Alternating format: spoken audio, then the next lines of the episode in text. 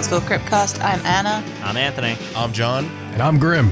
and it is my favorite month again. It is the Woman in Horror Month. Um, and over the years on this podcast, we have discussed Scream Queens, Final Girls, women behind the scenes, and horror hostesses. So this year, we thought we would dedicate an episode to the evolution of the representation of women in horror. Female representation has come a long way, but still has a long way to go. Uh, we've gone from damsels in distress all the way up to final girls. It seems to me, at least, that every time we take one step forward in progression with women representation, we take two steps back. I think a lot of that has to do with the way that women were presented in film from the very beginning, where you usually had these roles of the damsel in distress, and you had women as plot devices to move the male characters along. It was a trope that, you know, we saw in everything from King Kong to Creature in the Black Lagoon, and even something like Mary Shelley's Frankenstein. You guys know I will take any opportunity I can get to talk about the contested castle. I love this book. I think everybody should read it, but there really is something to be said about the uh, societal climate surrounding when these films were made. There's an expectation of what women were supposed to be. You were supposed to be the caretaker. You were supposed to take care of the home. Um, you're supposed to bring up the children. And we see so much of that reflected in horror things like the contested castle and these gender roles and these uh, having that damsel in distress character transferred over into a genre like horror it takes some of the ideas that we've already seen in things like jane austen novels where women are defying what's expected of them and turns it into this actual survivor case. Like you have to defy these gender roles or you're not making it out of here alive. I mean, it plays back into the entire male ego and how fragile it is. So the as men, we can only feel superior and accomplished if we're the one doing the saving. If we're the one that takes this damsel in distress and saves her from, uh, you know, her untimely death. Yeah, like as you said, men feeling that they need to save the day and they need to be the hero and women are to be saved um, ties into a lot from the very beginning of horror and the first instance that I can think of, also tying into Jane Austen ideal of romantics and how toxic men can be. We see a lot of that in the 1932 White Zombie. Um, we see Bela Lugosi's character seeing, falling in love with this woman purely based on looks, um, her being owned by another guy already. So he goes to a witch doctor to try and find a way of luring her away from this guy so that he can claim her for himself. And it's portrayed to be still romantic. It's in some guys' ideals at that time. It was seen to be, and even some women's, they were trained to be to think that it was romantic for a guy to be so obsessive and so possessive of a girl that he would do anything to claim her as his own, completely ignoring the fact that in no way, shape, or form is that romantic. There is so much of that in horror, especially throughout um, things like the slashers, where we really see that obsession come to light. It's all about that possessiveness. You get these slashers who are so obsessed with their uh, pr- with their female protagonist. We build franchises off of it. Michael has been stalking Laurie for 30, 40 years. It doesn't even have to be a romantic obsession. It is just that looming presence of that male domination. I think that's why slashers and, and monsters in particular work so well when they're played up against the, the damsel in distress that they are trying to also possess. You know, I, I brought up King Kong before. That is just a classic tale of this monster going over, you know, feeling the need to possess this woman. And it's it's so amazing that that ties back to actually one of the original uh, co-writers of King Kong. Yeah. So the uh, original story of King Kong was co-written by Ruth Rose. And you can sort of see that in the way that misunderstood monsters has always been a really alluring thing for women, I feel, in horror, because it's this ideal that is ingrained into our heads of like, oh, they're misunderstood and oh, they're just acting out. We can change them. And that's what I see is, uh, I mean, that's one of the most toxic things in, in womanhood. Please, you can never change someone. Oh, Hashtag you can I can never fix him. change them. You can never fix them. Run. horror has That is got true that horror. Florence Nightingale syndrome so bad. Uh, and that really leans into that contested castle. Also, what blows my mind about that, and in an instance like King Kong specifically, I know that everybody loves the line, "Twas beauty that killed the beast," but like straight up, they're still saying it was her fault. Yeah. 100%. yeah. We just have to immediately go back and remind everyone that, oh, had it not been for her, you know, being He would have been a fine. tenth of his size, he would have been fine. Yeah. Which we see time and time again. We're constantly we're constantly placing the blame on the woman, whether it's that she was just too beautiful. Of course, Bela was going to go to a witch doctor to turn her into a zombie. She was just, you know, too alluring. Of course, King Kong was going to scoop her up and try to take her uh, up to the Empire State Building. It just always circles back to it being the woman's fault and the woman having to face some sort of punishment for For being seemingly just just being there for, for being, being attractive, for being it's it's full objectification.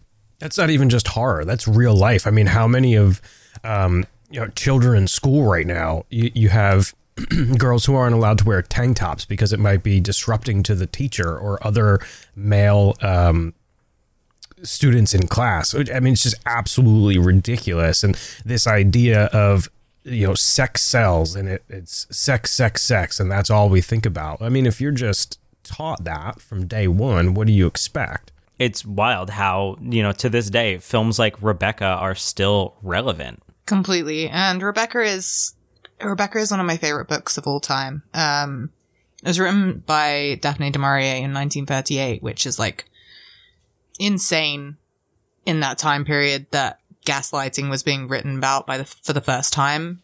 Um, because we think of gaslighting as such a new term, but it's it's really not. It's it's one something that's been happening forever, but two, it was called the first time it was referred to as gaslighting was in 19, is 1944 with the film Gaslighting. That's the first time I heard it being used anyway. I was there in 1944, obviously. Um, but I mean, that film is the first time that I've heard it, like the earliest reference of the term gaslighting. And in Rebecca, it is uh, the, the classic story of a woman marrying a guy and really figuring out that there are a lot of red flags and him convincing her that she's absolutely insane and it's all in her head and she's just paranoid. And it turns out all of the red flags were there and it, it was true and she was right all along. But there are so many horror films based on this idea. And then, I mean, so many adaptations of Rebecca, not even just the Al- Alfred Hitchcock one. Like we see it in Crimson Peak. We see it in Shadow of a Doubt. We see it in so many films that wom- men do just convince women that they are insane to try and cover their tracks and try and not get them mad. Because, again, another thing that's villainized is when a woman gets angry, she's gonna kill them. She's gonna, she's dangerous, basically, if she's angry. she's too emotional. Yeah, yeah. I mean, we even see the gaslighting theme come back in the 60s when we have Rosemary's Baby, which is just such an iconic piece to, I mean, still not as progressive as it should be, but it, it's such a good way of showing the gaslighting and how much of a horror it is. And especially as she's pregnant too because she's considered over emotional and you know it, that's something that men play on a lot is like oh she's just emotional. Oh she's it must be that time of the month. Oh she's pregnant. Uh, her hormones. And it's insane that that is used against her when she's completely right the whole time. All of her suspicions are true. Something's wrong and something's very very very very wrong in that situation um, but it just shows that women can't be taken seriously, and that is the whole issue that was trying to be brought to light even back then. I think the real horror within that is when Rosemary finds out that literally everyone she's come in contact with is in on this plot. Everyone around her and everyone is trying to quell her suspicions and just, oh, don't worry, you know, like just keep drinking this tea. Just come with us, have these snacks. You're completely fine. To her horror at the end of it all, she was right and she just kept being told to ignore that gut feeling and her you know women's intuition to say no there is something severely wrong with this story here and i think it's the loss of autonomy that is so scary in rosemary's baby where she realizes yeah i was completely played and everyone that i know had a hand in it I mean, that alone is a great segue point because, you know, we're in the 60s now, which is kind of a weird time for this um, domestic gender role drama because the 60s, when you think of that, that's the like free love era. And, uh, you know, no matter where you are in history, even today, there's this idea of women not having bodily autonomy. Rosemary's Baby is everybody trying to force her to keep the literal devil's child. And there's you see so much of women fighting for bodily autonomy throughout horror, especially the pure shock between the domestic drama of Rosemary's Baby and we're hitting the femme fatale era in the 60s here where women are kind of like female characters at the very least are given an opportunity to reclaim sex and sexuality uh, and B these sort of more proactive characters. Sure, they're not fully fleshed out. Sure, this is an era of like pure objectification, but at the very least, we shift into a modicum of power here. Right. So with the femme fatale era, like it, it does seem super progressive because it's highlighting women. It's letting them be free in their sexuality and things like that. But a lot of it is women struggling to be taken seriously unless they're really beautiful and unless they have their tits out, basically. So we're getting there, but like we're we're not really there. Um, and I mean, especially if you think of like all of the Hammer films, then I mean, these women are icons now, and I'm very happy about the fact that the women of Hammer films are recognized and they're remembered, and that's really important. But all of their characters, if they were beautiful and sexual, that meant that they were villains and it meant that they were dangerous. So it was almost giving the ideal that yes, women can be sexual, but they're they're dangerous and they're gonna kill you. So like those aren't the women that you want. And it kind of plays into the stigma of like you know, they're like, oh, not someone to bring home to the parents, which is such a male stereotype of like, I want to have sex with this girl, but I'm not going to marry her because she's not wife material. She's just a plaything. And that was kind of what they played on in those times was, yeah, you can look at her. She's great. But if you touch her or you like try and commit to her, she's going to kill you. And as much as we've moved away from the femme fatale, we still don't really lose that in the final girl. The final girl, it's still, you know, at least for the 80s, early 90s, I think everything up until about Scream, it's the demonization of sex. You, you know, touch this woman that you want to be with and you will be punished by death. I think the women themselves gets the harsh, the harshest punishment. I mean, something that stuck with me my whole life is um, the year before I was born, Jason Seven came out, and not that I was there, obviously, the year before I was born, but when I started watching horror movies, uh, obviously Jason was one of them. You know, he's prominent slasher. Let's watch these movies. And the scene that sticks with me the most is probably the one of the most famous scenes uh, that I've heard people talking about, and like, oh, it's so cool, it's so cool, it's great, it's hilarious. Um, you know, they get done having sex, they're in the tent. Uh, the guy goes to check on something, disappears. Jason cuts open the tent and pulls this poor girl in her sleeping bag out of the tent, picks the sleeping bag up, and just smacks her up against the tree. And that's how she dies. And it's not like she was a prominent character in the film, but it was just so unnecessary and such a portrayal of how fragile the male ego is that like to Anna's point this woman's not good enough to marry. She needs to be punished for her sins. But as a male, I can do whatever I want.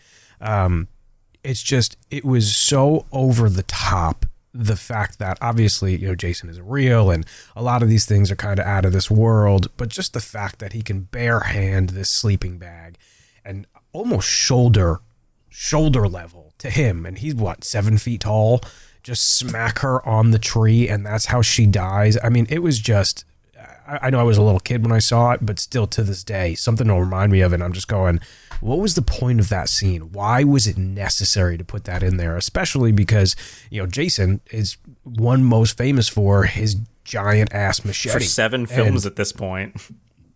Like Yeah. it's just it was just so unnecessary and so belittling in a way. It almost dehumanizes the female character in that scene to to nothing. They're frail they're weak they're so little we can just barehand them with one hand and do what we want with them as if they're toys. And it was it was really disgusting to me even in the way that they just move past it right after that it just it means nothing. Although it's something that has stuck with you this long you know something that you feel was was so horrific for the movie they just are able to move right past it.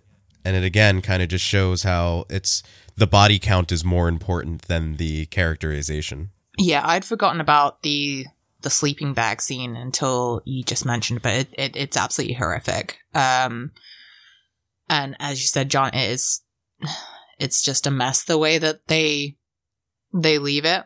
Like he she just drops her as if she's nothing, and then they're on to the next thing, and everyone forgets about it.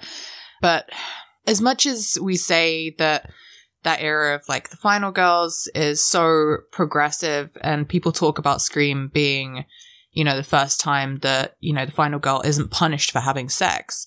She still is. And even though films like Scream and even like Buffy, um, which was around the same time in the 90s, they both show the lead woman having sex, being a powerful, strong woman that can survive everything, but they still have to punish them for having sex. Yeah, they, they live, but then, so we have both Buffy and Angel, we have Sid and Billy, and both these women have sex with them, but their punishment is that, oh, yeah, you slept with them, but now this guy is going to turn on you and try and kill you. And so, in one way, shape, or form, they are still being punished for having sex. It's just not that they're being killed straight away. They're like being long punished, which is like even worse. Yeah, Buffy got punished drop- for eight seasons, and Sid got punished for five movies. Yeah. And I mean, the most progressive thing about both those things is you see how worn down these women get as the films and the series go on by the punishment they're receiving for being women. Poor Sarah But Michelle that- Gellar got a- punished in both. Oh god, that's true. um, but yeah, as much as it seems progressive, they're still they're still holding on to the control over women, which is is what the whole punishment for sex is all about. It's a way for men historically to try and stop women from being promiscuous or having their own freedom or their own sexuality because men are terrified of what women can do. And if they let that go and don't show any form of punishment for it, then they'll think, oh, we're safe. So it's still a warning, as progressive as Scream and Buffy are in general, it's still, we're still not there. a lot of that also takes root with Psycho, where that was one of the first times that we saw a woman being punished for sex, you know, and punished brutally. And They should stab 37 That times, also- right? is it 37? In my head, I was trying to count the min- amount of eat, eat, eat, eat.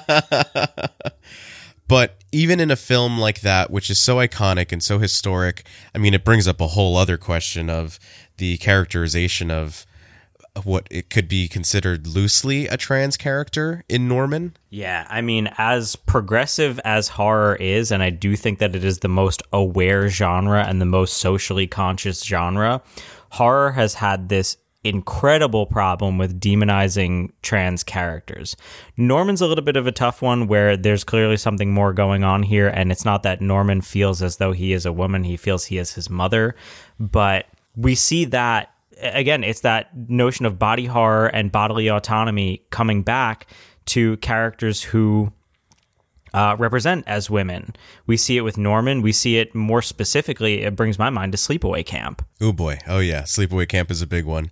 For all intents and purposes, like everything that Angela went through, and for most of the film, she's we're assuming going to be the final girl, and then we get the twist, which is still a fantastic twist. Great, but in the grand scheme of things, maybe a little bit disservice thing. Yeah, I know a lot of people who have cancelled Sleepaway Camp because of the way that it was handled, which is completely fair enough, but they are still fantastic films and it's not say addressed they, again. but there's a couple sleepaway camps you can skip. Oh yeah, there is a couple of really bad ones, but there's three good films altogether, and not in the that sequence. But um, the first three that were made were great, and then the other two, which I'd like labeled two and five or something. Anyway, um, I go a lot more into that in our summer campus episode, so so go back to that for that one.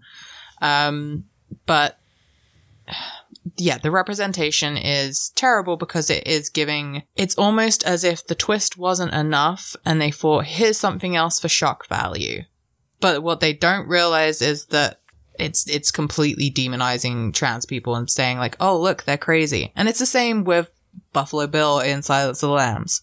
Buffalo Bill's It's- another tough one where I don't think I would go as far as to call Buffalo Bill a trans No. character. the movie does make the point to say that they are not an actual trans character, but that doesn't help the fact that society then took it and said, "Oh, right, this is a trans character." They missed the point that is clearly stated in the movie and in the book, and just kind of roll with it because we're just so accustomed to seeing it being done that way with Psycho, with Sleepaway Camp, um, you know, all dating back to the story of Ed Gein and you know his obsession with his mother we we kind of ingested that message and just didn't process it quite the way it was meant to be taken. I mean, there's clearly a lot of issue with body dysmorphia and gender dysmorphia in horror. And again, I think horror is one of the few genres that, for the length of time that we've been watching horror movies, is bold enough to actually tackle those. Credit where credit is due. It has not done the best job of representing these characters, but at least it has opened the door to do so, you know, a hundred years later. I I think one of the best examples of that is being able to get someone like Jamie Clayton in the role of Pinhead in the recent Yeah, um, dude. in the recent installment of Hellraiser. That's a remake I can get behind. that was great. Uh, that It was, phenomenal. the fact that they were able to go back to again the original source material and make the Hell Priest this androgynous figure, and having someone like Clayton in that role was just I I loved that so much. That got me so hyped for it. And yeah, Grim, I can I can echo that sentiment. That was a remake that I absolutely got. I behind. loved it. And it feels like a full transition of having Jamie Clayton play the new female hell priest. It's not even a, a remake, really. It's just a reworking of the original story that Clive Barker had and representing it in It I don't really wanna say does feel like a it stands It- on its own two feet as its own yeah addition to the Hellraiser franchise. I know we're all about rebooting stuff right now, but it does stand on its own. You can it, you can watch all the other ones without it damaging your view of how Hellraiser is.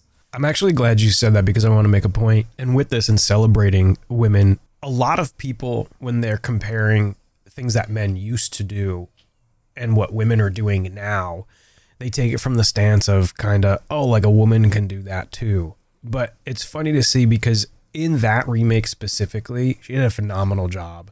And to me, I would have been more than okay if that was the first one. Like it was just I didn't think of it as male and female. She played a role outstandingly, by the way, and it just felt like it belonged. It it re- I mean to me it was a really great step in the direction that oh, guess what? This doesn't have to be male because you still have that little bit of, you know, fear. She's so sinister.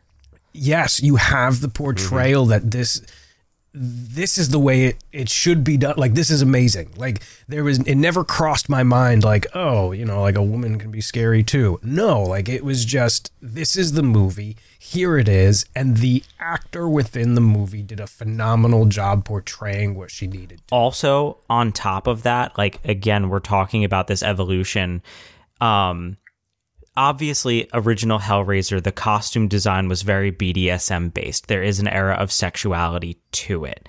Um, and that's another point that you know i think we should talk about in a different episode where like clive barker's influence as an lgbtq director uh, is important.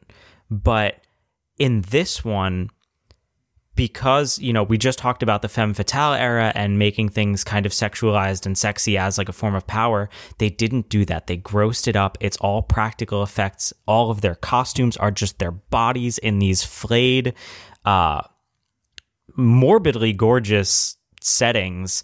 Um and that really gets into that that body horror that we see in a lot of um female representation and uh, female filmmaking.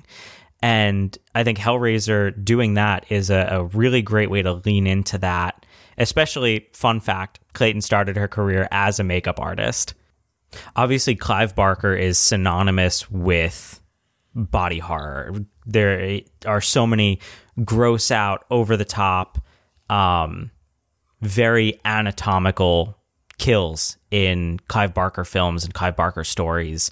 And I really, again, just to emphasize that fact that we've been seeing this from women in film f- since the beginning. Uh, we go back to Mary Shelley. Frankenstein is a body horror at its core. There is something to be said for how women are rebelling against these norms by dealing with this anatomical representation. We see it all the way up to, you know, Julia Ducournau's uh, Titane. I think the reason why a lot of female written directed um topics are based around like autonomy is because it is it, it's the height of horror in the real world for us is the constant threat of men trying to take over our bodies basically um and unfortunately it's such a prevalent thing right now that is actively happening is men completely trying to control women's bodies. And if they're not being sexualized, they're being controlled. And to lose control of your own body is the most terrifying thing that for most women that they can imagine. So in 2007, uh, Teeth was made, and it was about a young female who wore a purity ring and ended up being sexually assaulted and found out that basically her vagina had teeth in it. And, you know, the fir- the person who sexually assaulted her lost his um, member, we'll call it. And um, in pieces of the movie, it kind of turns her into the villain. Meanwhile, uh, at the end of the day, her body is literally rejecting what is happening to her. And even as this movie ends, and you think, okay, it, it should end very well. Um, you know, this is a woman who is protecting herself from these devious things that are happening. The ending scene is her getting in a situation where she gets into a stranger's car to get out of the situation she is in. He disgustingly licks his lips, and um, she now has to uh, really take on that villainous character, even though it's only for protection. She turns to the camera, breaks that fourth wall, and kind of gives, you know, that look like, hey, I'm about to bite his thing off with my vagina. So it, it's just every time up until this point, a woman has done something to either protect herself or ensure that she was safe in her own way, she was still demonized for it. It just made no sense. I until you phrased it that way, I didn't even realize like nearly the same premise minus the sexual assault. That's Carrie. That's developing into your womanhood and having it used against you. Which is exactly the same for things like Jennifer's Body and Ginger Snaps. Um, Oh my god, yeah, ginger snaps. Talk Yeah, about body like- horror, the transitions in that. Yeah, I mean, it's the true coming of age story, and it's showing it, it kind of plays on the male perspective of like how terrified they are of women having hormones or women bleeding for five days and not dying. Um, like, so it plays on that, but it's all Ginger Snaps and Fe- Jennifer's Body are so good for women because they can completely relate to how terrifying these changes that are happening to your body growing up are. And it, how out of control it feels to be going through that hormonal imbalance.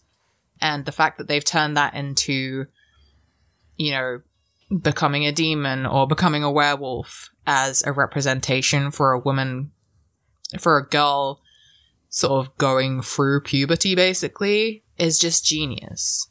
And we, even though we see Ginger and Jennifer both sort of sexualized in a way, it's more of a sort of metaphor for how men, as soon as these things start happening to a, a girl, changes their perception of what she even looks like. It's like as soon as a woman starts coming into puberty, all the guys go and they pay attention. And it's just a dramatization of that. Um, and yeah, super relatable. It's so telling of a woman's experience that, you know, the, the three of us as men will watch movies like this and not catch the context that's in there and the personal experience that's built into stories like this. For us, you know, we can watch a movie like Teeth and be like, "Oh wow, that's that's incredible. Like I love how crazy this story is." And, you know, and Carrie and Jennifer's Body and Ginger Snaps, but as a woman, you are now taking this as wow no like this is exactly what we go through. This isn't just this zany werewolf movie. As far-fetched as it may seem to us to you you're like yeah that's exactly what happens. I mean, I think a big part of that now is the fact that more women are having their voices heard in the industry. And, you know, this has been a bit of a progression. There have been women behind the scenes and a lot of women who have not gotten the credit they deserve for the work that they did in film. But something like Ginger Snaps, you know, everybody associates it with John Fawcett, but he directed and Karen Walton is the one who wrote it. So having that experience feel so accurately portrayed comes from a woman's perspective. And it's not a shock to anyone that women have been in the industry, both in front of the camera and behind the scenes, for this long. I mean, we recently just got such a big uh, uproar over the fact that Nia DaCosta's Candyman kept getting uh, miscredited as Jordan Peele's film.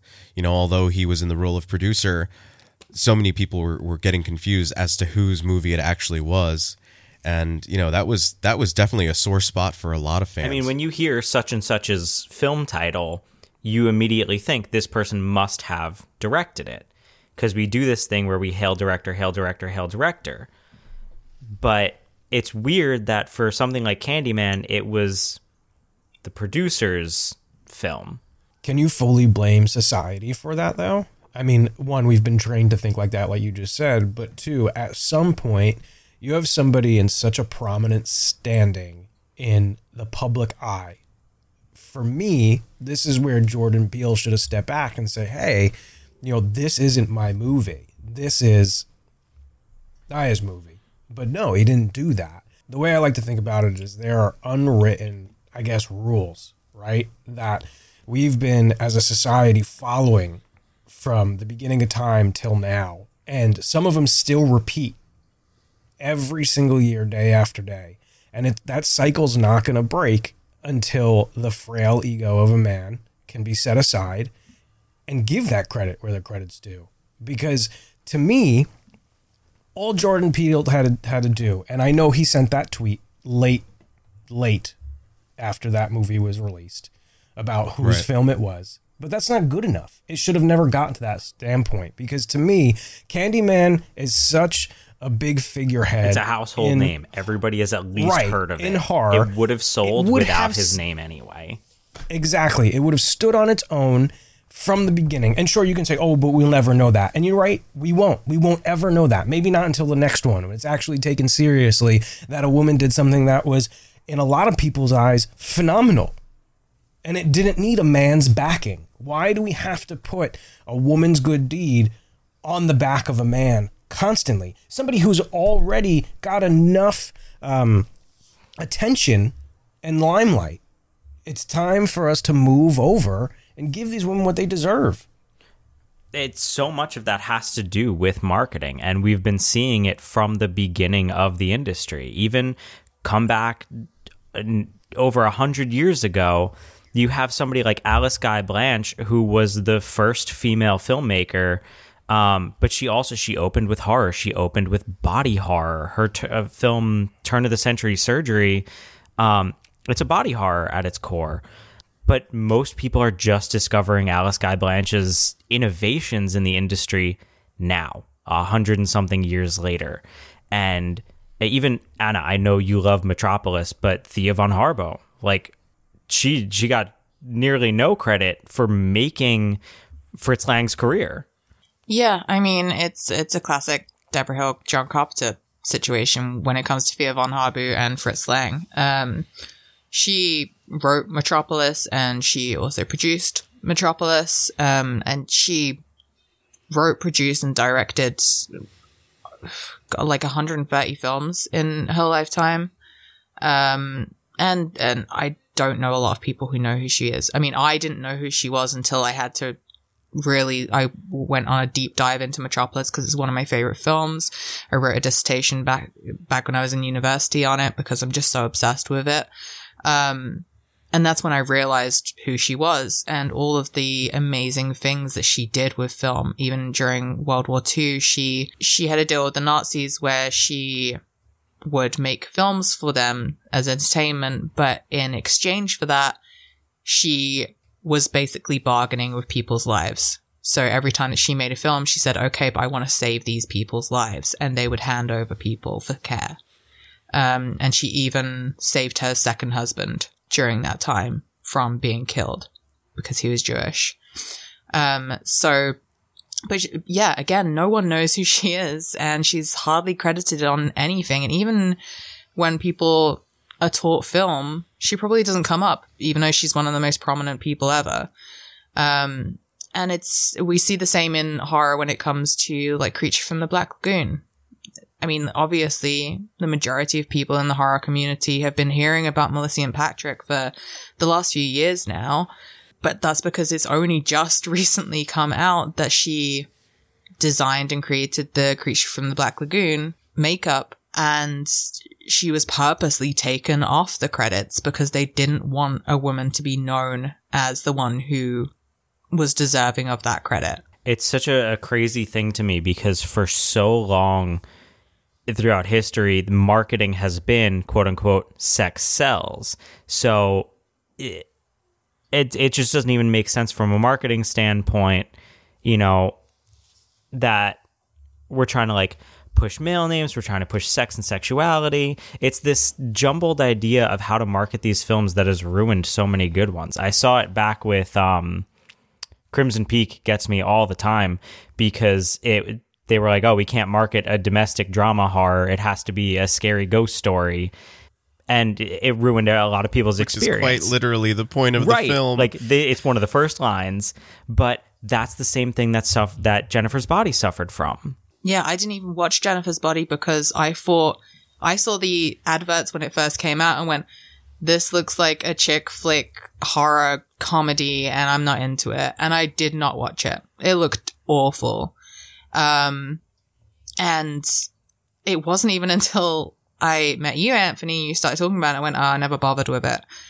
And you made me watch it. And I was really reluctant even then that I was like, this is nothing like what all of the advertising was portraying to me. It's absolutely nothing like that. It's so good.